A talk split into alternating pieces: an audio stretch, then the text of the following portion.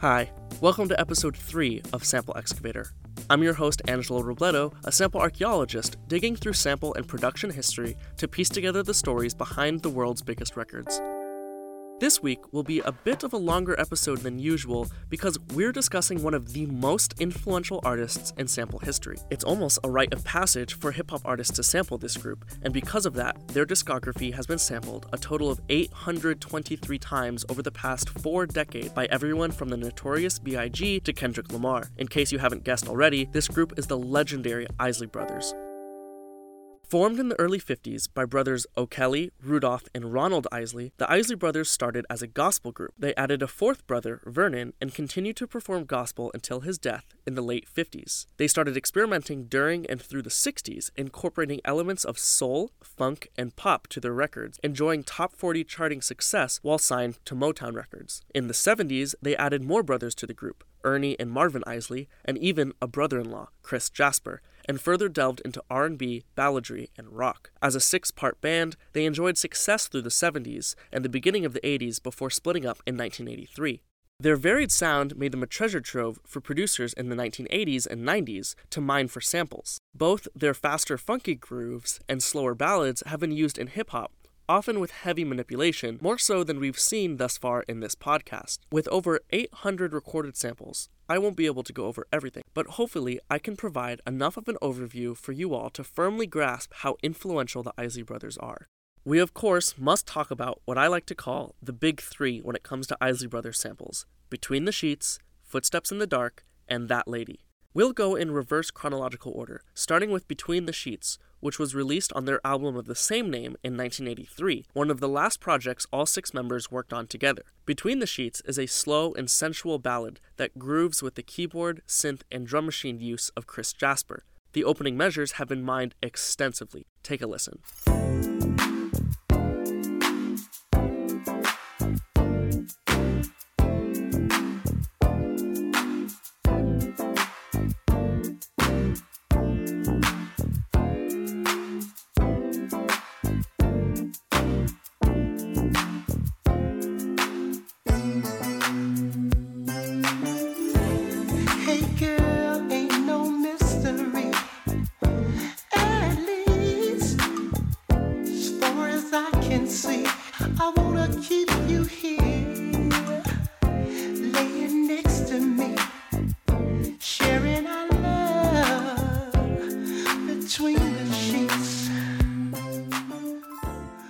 Yes, yes, I know a majority of you have figured out the song that has sampled this most famously, but that would be a bit too easy. So while I will get to that song eventually, for those of you who have may not figured it out yet, I first want to look at a few less obvious or less known uses. The first one we're going to examine is actually one of the first songs ever to sample Between the Sheets. It's the 1990 quote unquote Hootie remix of A Tribe Called Quest's hit song Bonita Applebum after their 1989 debut album People's Instinctive Travels in the Paths of Rhythm.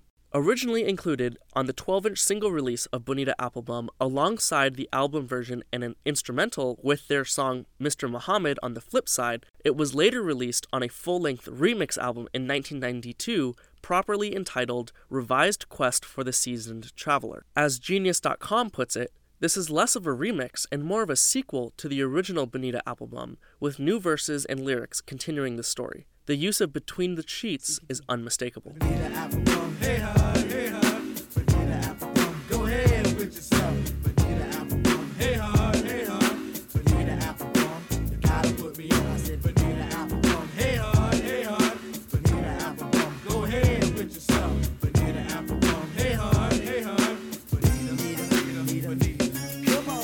Bonita Applebum, remember way back woo, The next usage we'll look at is more subtle and appeared on a much more popular song than the Tribe remix. It's none other than Funkdafied by Da Brat. Released on the album of the same name, it helped Da Brat become the first solo female rapper in history to go platinum with over a million copies sold. Produced by Jermaine Dupri on his So So Def Records label, it beautifully functifies the original beat to be a near irresistible jam.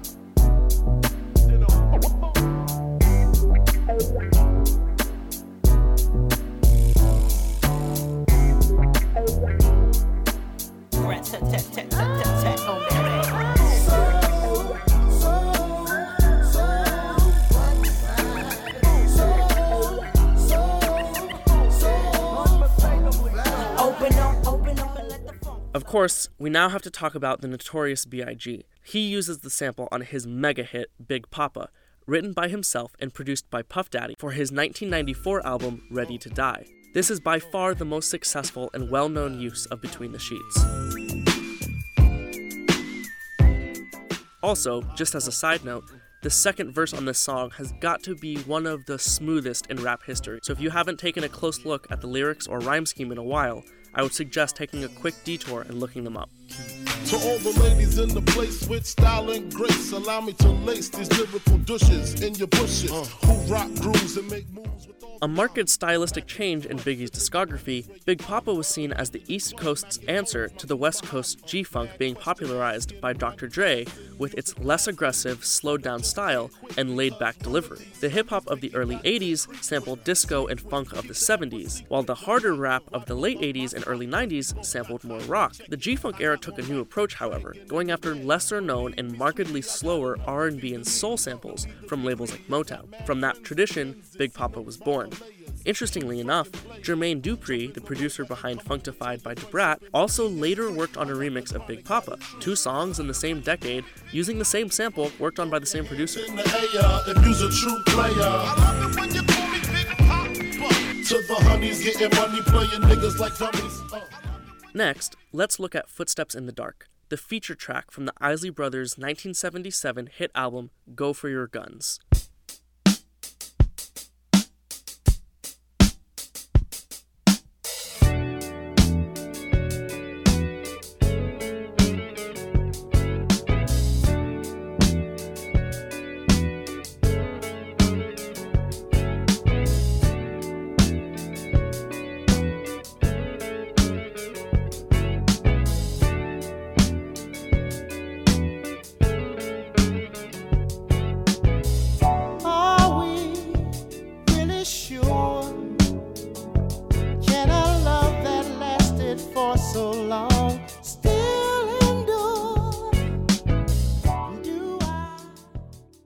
Dozens upon dozens of songs have sampled this incredible slow jam, we're just going to look at two. The most famous one, and one of its most recent uses. If you haven't figured it out already, this song, with its unforgettable guitar part and sparse but marching drumline, was the foundation for Ice Cube's breakout hit It Was a Good Day off of his 1993 album The Predator.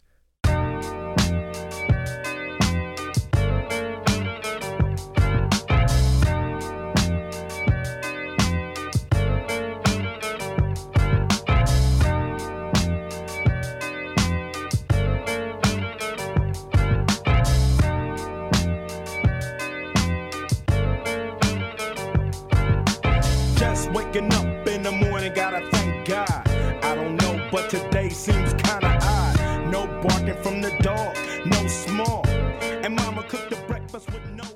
In a 2005 interview with now defunct music magazine Blender, Ice Cube talks about his inspiration for the song and where the use of the sample came from. He says the idea of sampling Footsteps in the Dark came from hearing Can I Kill It by Compton's Most Wanted, which samples the Isley Brothers for just one verse in the middle of the song, blending the melody from Footsteps with the drumline from Fool Yourself by Little Feat. 91 shit. Check this out. Once again, it's on.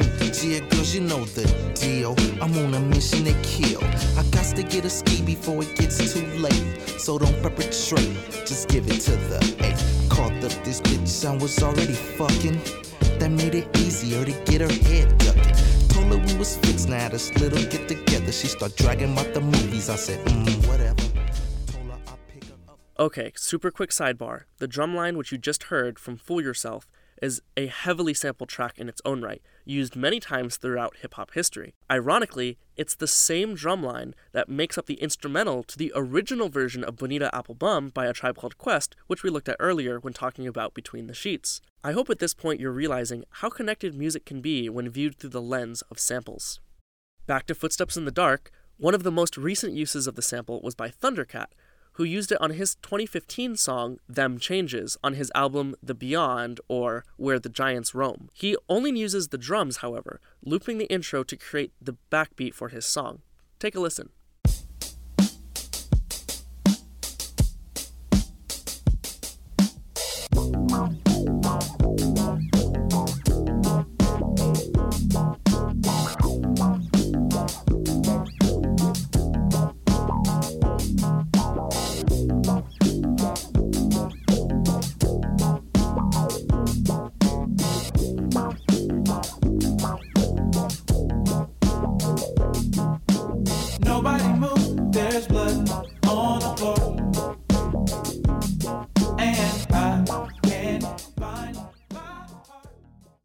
The third and final song by the Isley Brothers that we're going to look at is That Lady, which is actually a 1973 cover of their own song called Who's That Lady, originally recorded in 1964. The original is much more bare bones and laid back, with the 1973 version utilizing more modern equipment and sounds like electric guitars and synthesizers.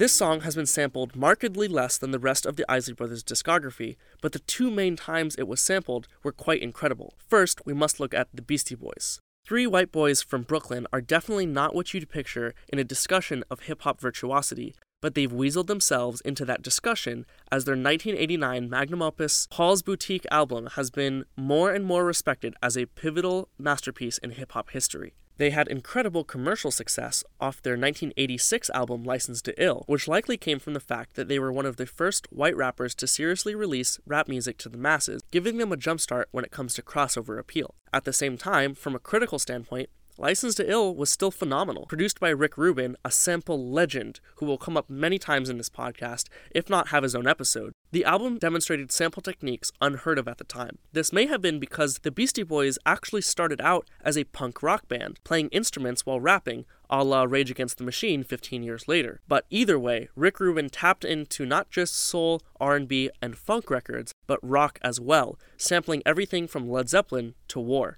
For Paul's Boutique, however, the Beastie Boys were no longer working with Rick Rubin and wanted to make an album that was less appealing commercially but would be critically acclaimed as a hip hop masterpiece. Produced by the Dust Brothers and Mario Caldato Jr., also known as Mario C., the album contains samples from 105 different songs in total, making it one of the most sample heavy albums of all time. The final song alone, which is a nine part suite entitled B Boy Bouillabaisse, contains 24 samples. The Beatles, Sly and the Family Stone, Isley Brothers, James Brown, Rose Royce, Sugar Hill Gang, and dozens upon dozens more are sampled throughout this project. In fact, there isn't a sound on the album besides the vocals that isn't comprised of some sort of sample. Section D of the nine part closing suite is where that lady is sampled, creating the background for a blistering MCA solo rap.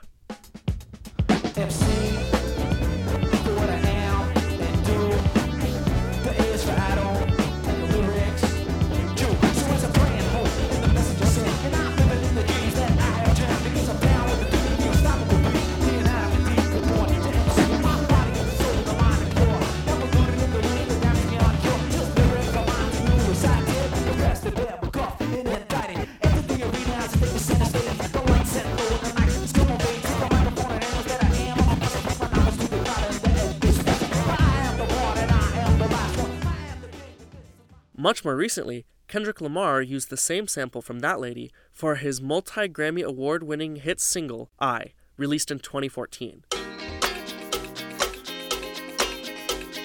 This is a world. This is a world premiere. This is a world premiere. I done been through a whole lot. Trial, tribulation, but I know God. Satan wanna put me in a bow tie. Pray that the holy water don't go dry, yeah, yeah.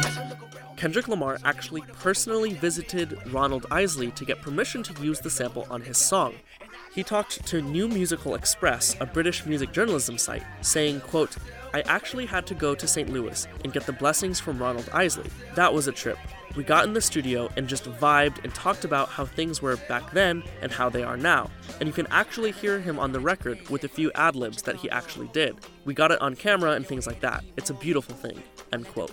The sample makes the song prideful and uplifting, a fast paced banger that still has melody and groove, sounding new and old at the same time. The innovative sampling and production make it worthy of all the awards it received, in my opinion. Potential was anonymous. How many times the city making me promises? So I promise this. I love myself. As mentioned at the top, I'm leaving out literally hundreds and hundreds of samples and songs simply because there isn't nearly enough time to go through every song that has sampled the Isley Brothers. But hopefully, this was enough of a primer for you to fully appreciate their impact on music. I'm sure their discography will be sampled for decades to come as new artists attempt to insert themselves into this piece of hip hop history.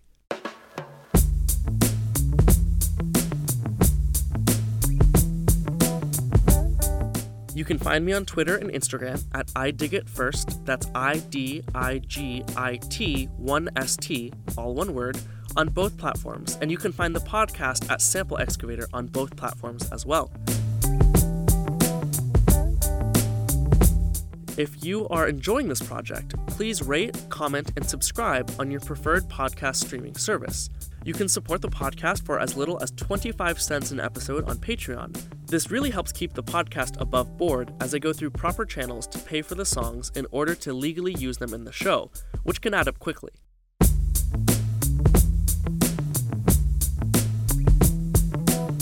Sample Excavator is researched, written, and recorded by myself and produced by Guy Tannenbaum.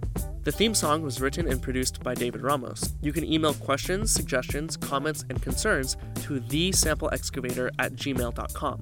Songs from today's episode can be found on nearly all major streaming platforms, and links to the articles and interviews referenced can be found in the show notes. As usual, here's a sneak peek at a song that we'll be looking at next week. Until then, keep on digging.